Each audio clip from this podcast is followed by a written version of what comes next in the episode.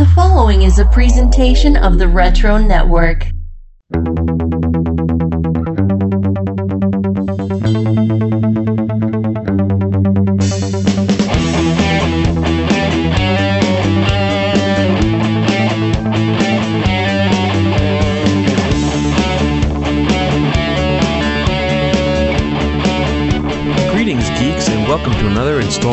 Wizard's Half, the show where I, Michael, try to fumble my way through the stuff we missed during our main episode. This week, we're going to be covering issue 16.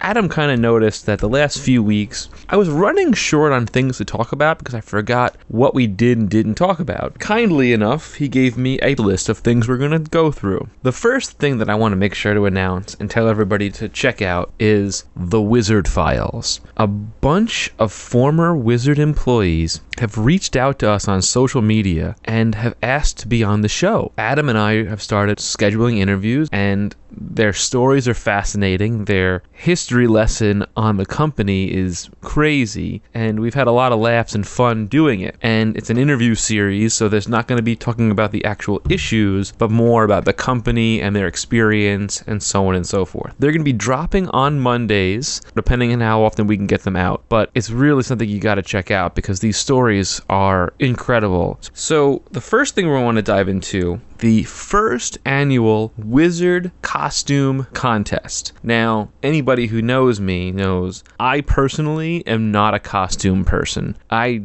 don't even really like Halloween. I haven't dressed up in a costume since I was probably about seven or eight years old, other than one year where I dressed up as Clark Kent, where basically I just wore a suit from work and put a Superman shirt underneath it and unbuttoned it. That was about the extent of the costume that I did. I do admire cosplayers because they have such talent and devotion to the characters that they portray that it's a wonder to me at how normal everyday people can create these beautiful perfect replicas of costumes we see in the comics but Hollywood studios can't do it. It doesn't make sense to me. It blows my mind Wait a minute, Michael. You don't like costumes? That's crazy. Because for me, it is a way of life. Ever since I was a kid, I've been making my own superhero costumes and running around the house. I still have my Batman cape I got when I was three years old. This was a very exciting feature for me to see the first annual Wizard costume contest. They list this feature as all dressed up with no place to go. Ah!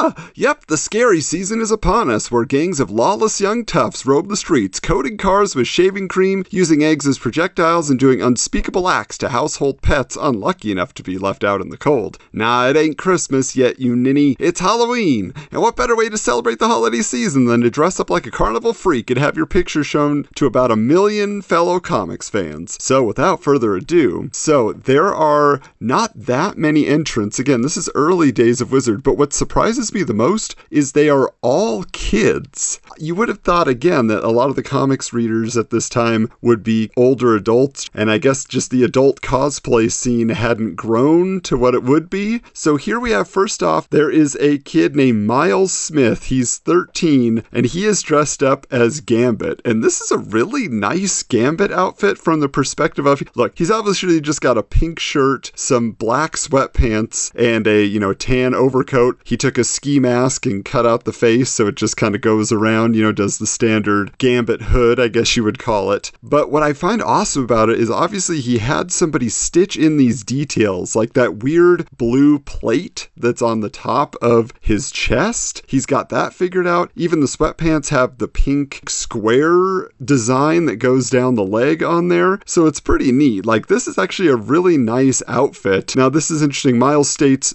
the reason I like the Gambit character is because he has such a strange costume, and that he gets all the X chicks. Ooh, starting early, eh there, Miles? Now, the next one is probably my favorite of this group, which is a guy named Greg Siff, who's 14, dressed as the Tim Drake Robin. Now, this is a pretty awesome outfit. It's a little bit dark, but he's standing there. He's holding the bow staff. He's got the red torso area. He's got the cape and everything. So, from what I can see, it looks good. Now, his belt buckle looks like it's a Dark Knight Collection Batman utility belt because it's got the bat insignia on it. Uh, the only other thing is that his Robin logo over the breast is on the wrong side. So, normally on Tim, it's on the left side, but for some reason, he put it on the right side. But he says he chose Robin because, quote, he kicks butt. Yes, he does, Greg. You got that right. All right, next is a great Captain America costume, but funny enough, it comes from Troy Delamar of Regina,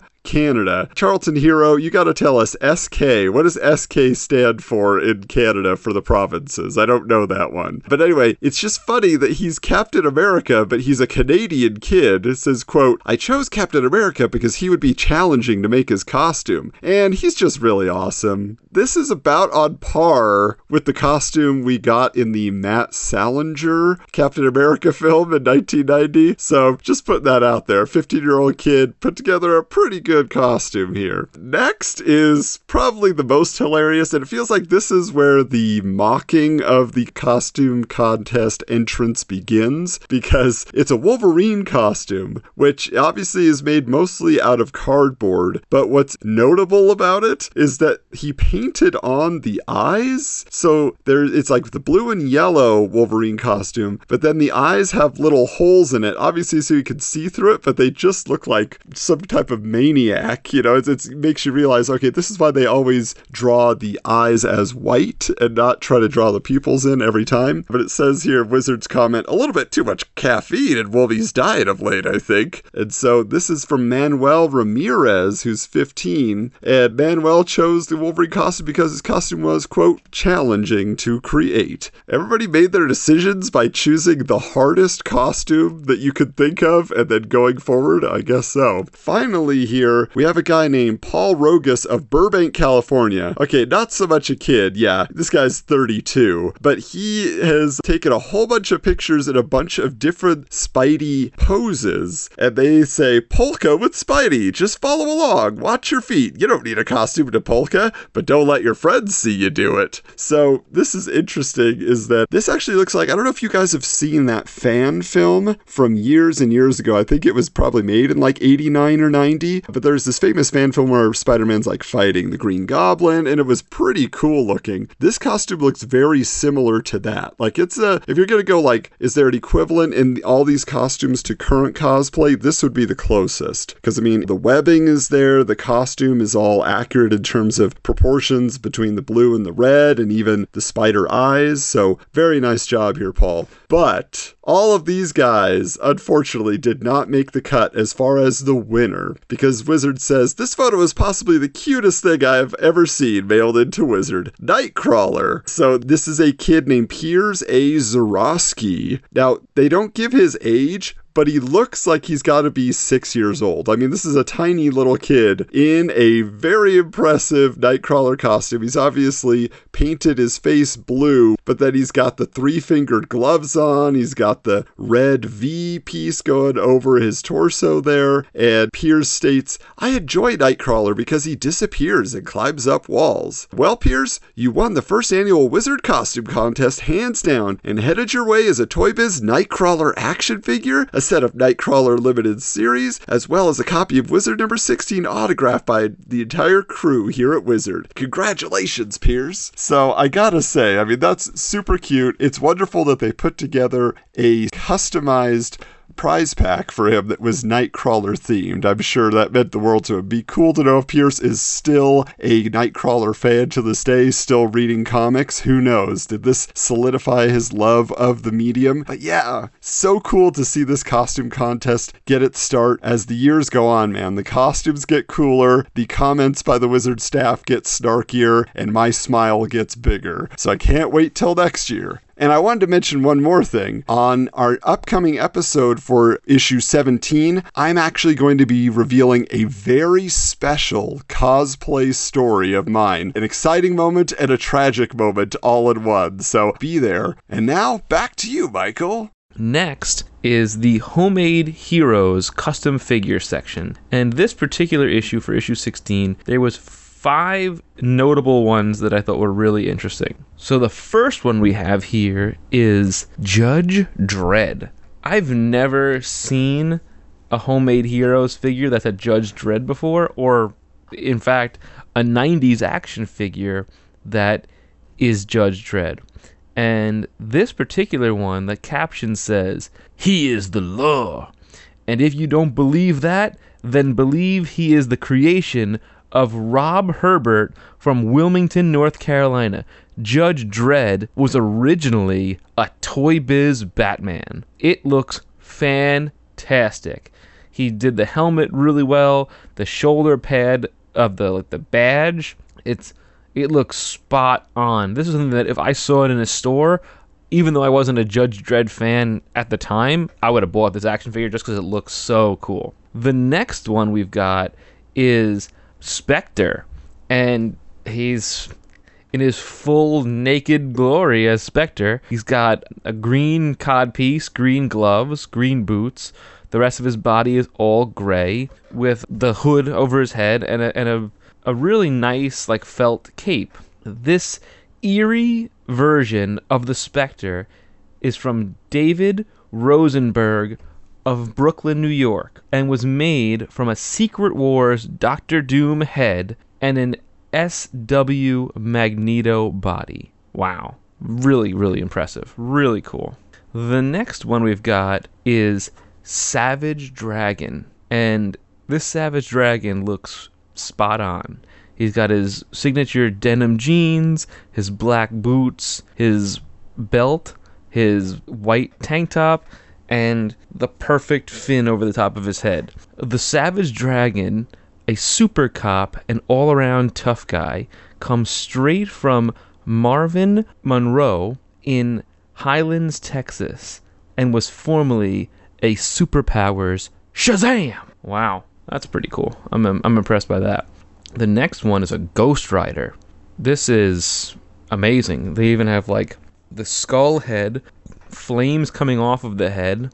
He's got the chain around his chest with a leather jacket, got spikes on his gloves, spikes on his wrists, spikes around the boots and, and black boots. It looks like incredible. How this person did this is unbelievable. Ghost Rider, America's favorite Vengeance Seeker is the product of Anthony Michael Diaz from San Lorenzo, California, and was made from a battle damage Terminator. Huh.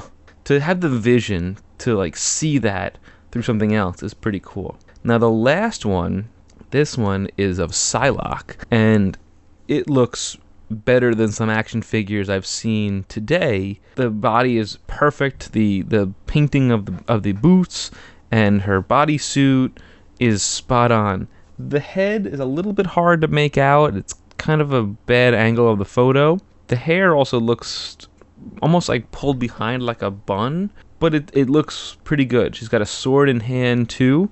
I'm not really sure what kind of sword that is. Again, it's a it's a grainy picture, and again, this is pre DSLR or any kind of like even a Canon PowerShot at that time, so it's hard to tell. But this one says, This is what we've been looking for. This beautiful Psylocke hails from ex fan Ben Wong in Hillsborough, California, and was originally a Storm figure. Wow, really, really great. As an avid action figure fan, when I see people make these things, it blows my mind. So now we're gonna dive into the amazing art section. And this month, there's not a lot of amazing art, but the ones that they submitted are pretty, pretty good. So the first one is a Terminator, and it's just mas- mostly a head, and there's a wizard cloak behind it, kind of on fire, and it's sort of silhouetted with some cool coloring, and the flames of the cloak are lighting the metal on the Terminator head, which is pretty cool. This is by Jerry Scullion from Ivyland, Pennsylvania. The next one is of Etrigan. Again, another mostly just a head, but it's really, really cool. He's almost like grinning, like he's enjoying eating somebody or something that he does when he's the demon Etrigan. And the the cloak is behind it. Again, same kind of like a flag looking look. Very well done. This is by Zen Fenji. I probably really butchered that name, but oh well. Sorry, Ben. Uh, Bill. It's actually Bill. I'm sorry.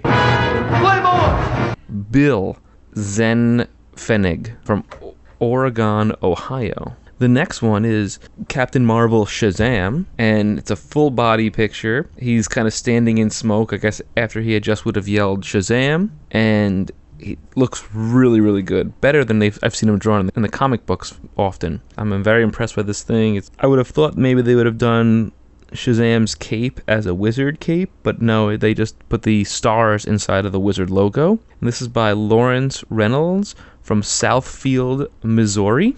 The next one is a wizard sitting and reading books about sorcery and potions and other realms. Pretty interesting. This is by Art Latham from Fall River, Massachusetts. The winner of Wizards Gold Foil Trading Card. Then there's two more.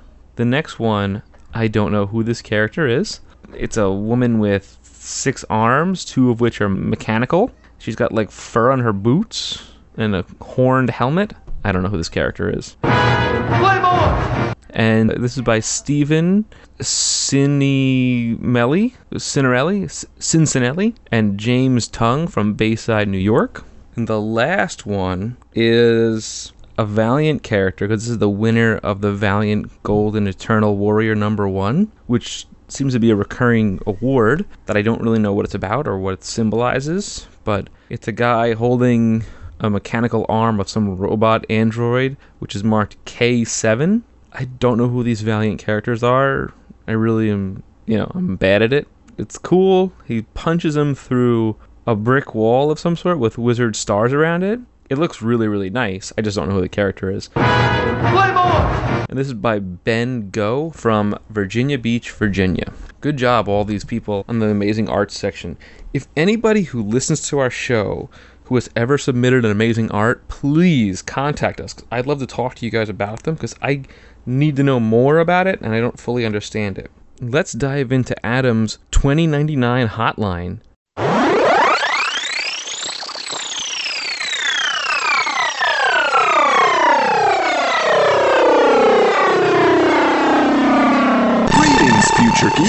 Adam coming at you on the 2099 hotline. This is the segment where I take you through Marvel's World of Tomorrow, and today you will meet your doom.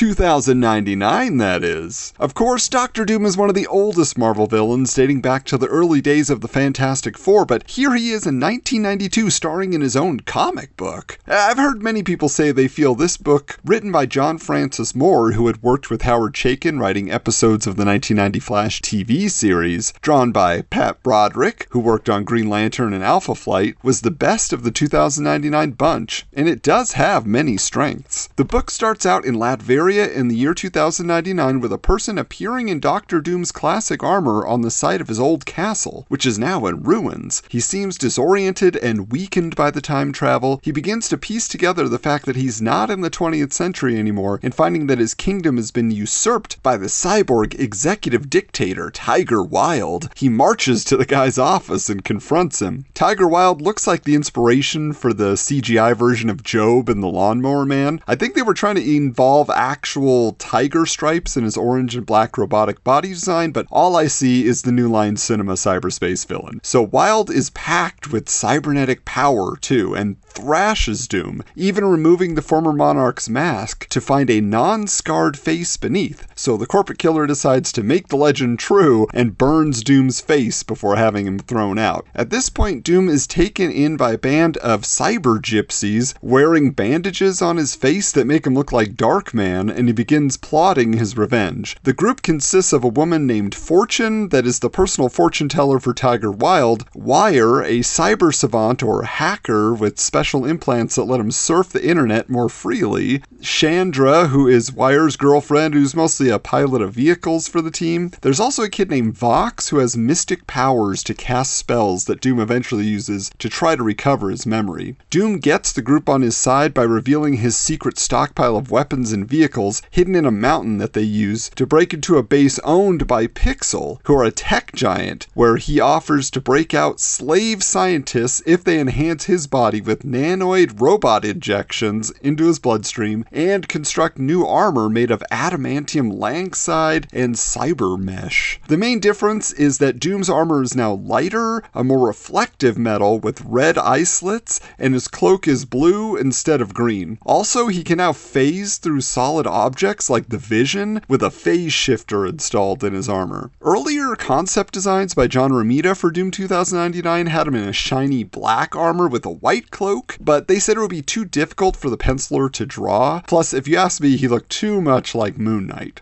Pat Broderick's initial design involved showing a lot more circuitry, but he also realized that would be too detailed to draw from issue to issue. Doom says he remembers getting old and then being at the end of the age of heroes and traveling to find what he calls wraiths that sought to bring down his empire. But then his memory blanks out and all he remembers is the pain. He even tells the doctors that worked on him not to repair his face because the scars remind him of his pain. The next mission is to steal a rare mineral from Saturn's moon called Tritonium that has regenerative energy properties, which has been excavated through the combined efforts of Tiger Wylde and the head of Pixel named DeVargas, who is a germaphobe that seals himself in a plastic bodysuit. Doom and his troop are successful, and he declares war on Tiger Wylde, having stolen his precious Tritonium, and uses it as bait. In the meantime, he delivers food and supplies to the poor citizens of Latveria to get them to welcome back their true monarch and revolt against Tiger Wylde. Wire literally surfs the net and gets to Tiger Wylde's computer systems so Doom can enact his plan to shut down the entire country's infrastructure by taking out the magnetic current that powers vehicles and shuts down their drainage systems so they literally choke on their own toxic waste. Then Doom appears as a holographic projection and savior. That's what he had planned. But instead, Tiger Wylde faces Doom himself. The Tritonium is attached to a bomb, but they have an intense brawl where Wylde nearly kills Doom, but the nanoids repair his broken body, and as Doom planned all along, the bomb explodes anyway, killing Wylde, with Doom literally rising from the ashes, having activated his armor's phaser tech to avoid the effects of the blast. Doom is triumphant in taking back his kingdom, but there are other dangers lurking. So I'll take a minute here to comment on the art by Pat Broderick, which is by far the best of all the 2099 books. Not only does he do an amazing job on the reflectiveness of Doom's armor, but the page and panel layouts are superb. He's regularly working in full page action with layered panels over a central image or vertical splash pages uh, that Rob Liefeld had recently made popular during his Marvel years, so it's gorgeous, gorgeous stuff. Now, in issues 5 to 10, we're dealing with Doom going into cyberspace to regain control of his armor, which has been infected by a virus from a super hacker named Fever, who was hired by DeVargas from Pixel to get revenge. Now, this causes Doom to lose control of the armor and attack his allies or be made motionless. So, DeVargas also takes time to study Doom's history in what are called the Richards archives, a little callback there, acknowledging that any Doom encountered in the 20th century may have been a robot or Doombot, adding more details as to whether this is the original Victor Von Doom or not. During the journey that Doom and Wire take through cyberspace, they end up in what they call a retro real space sim that is based on the Fantastic Four. But hilariously, this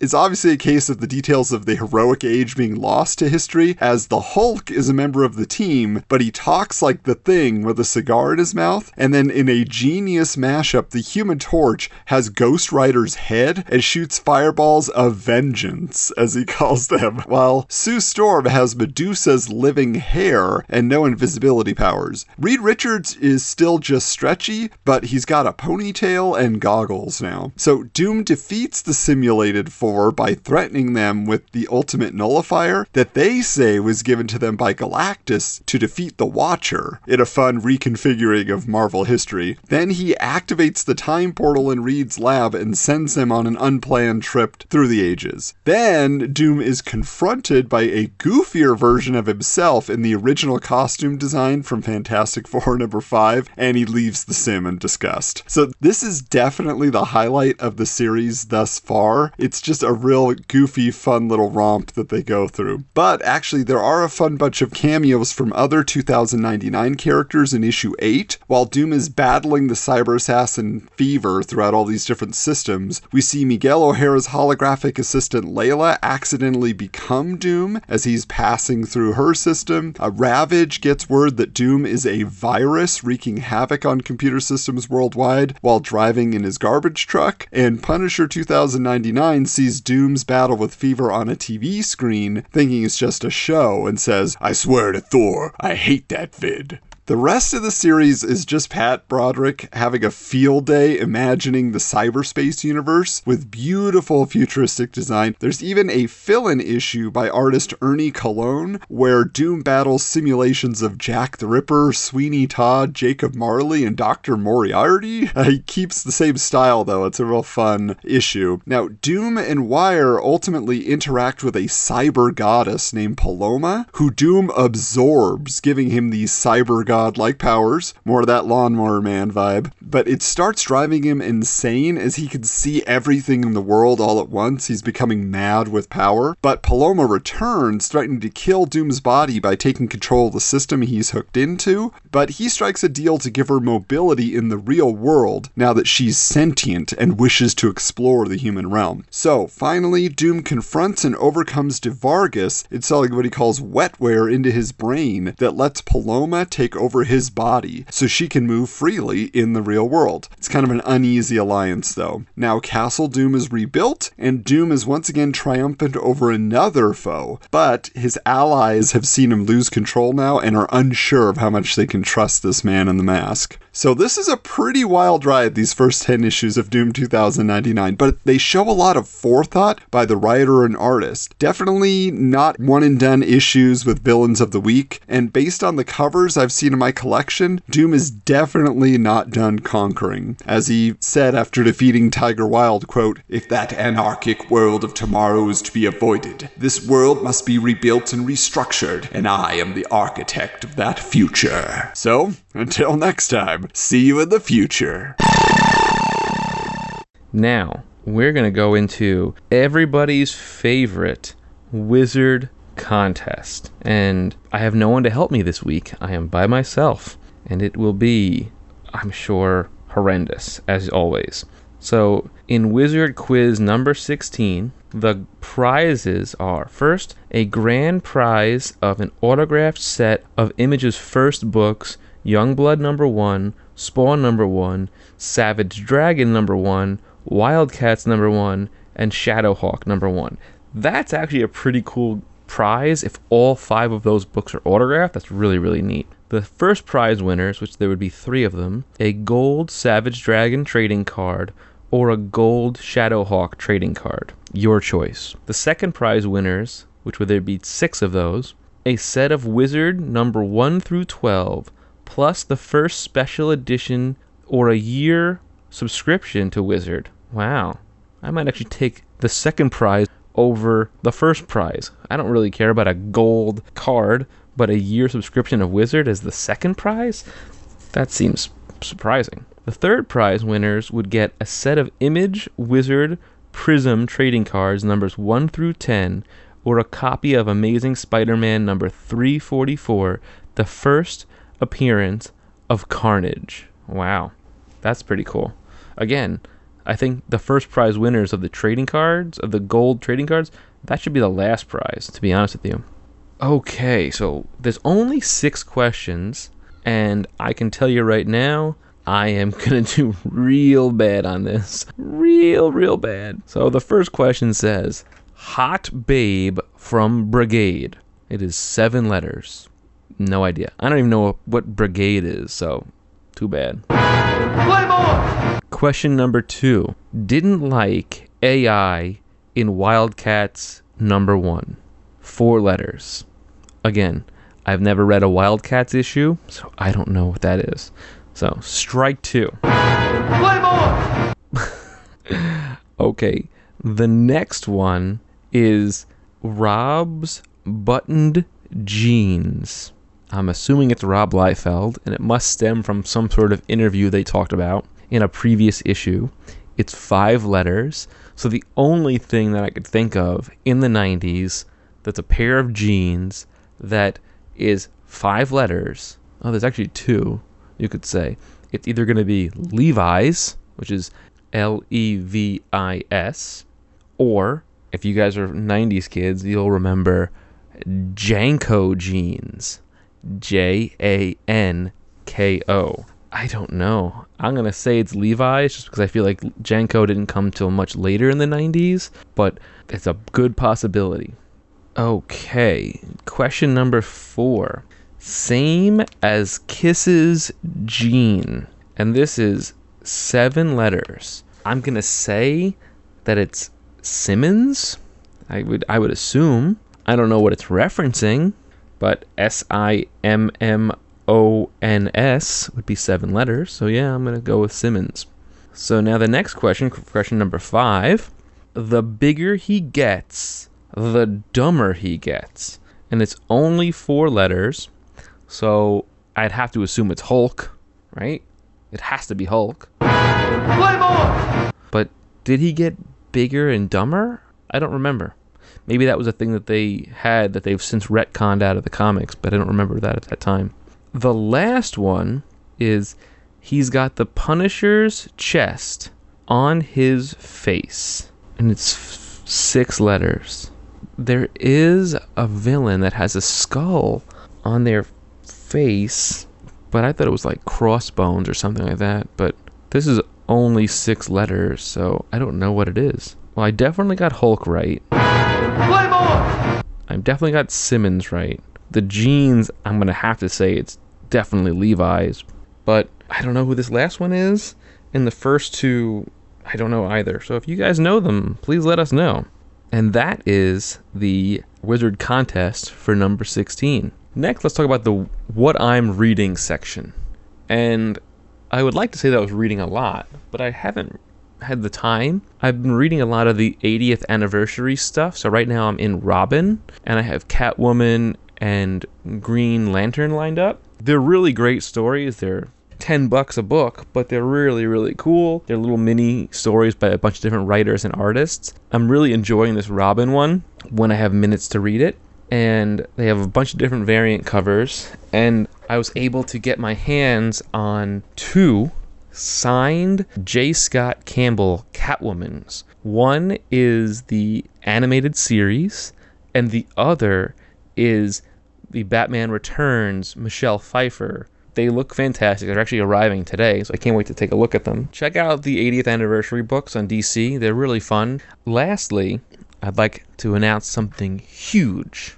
Huge, huge, huge. Wizards, the podcast guide to comics, now has its own separate feed from the Retro Network on all of our major podcast platforms. So we invite you to subscribe to our personal channel. So now you can find us on iTunes, on Podbean, on Spotify, you name it. We have our own separate feed to check it out. Thank you guys at the Retro Network, Mickey and Jason. They've been killing it for us. They really rock. They're great dudes. We love them, and they've been really kind to us and helpful over the past nine months, whatever it is. So, whatever you use as your device for listening to podcasts, now you can find us in our own feed. Yeah! Don't forget to follow us on Twitter at Wizards Comics and on Instagram at Wizards underscore comics. Thank you so much, and don't forget to keep your books bagged and boarded.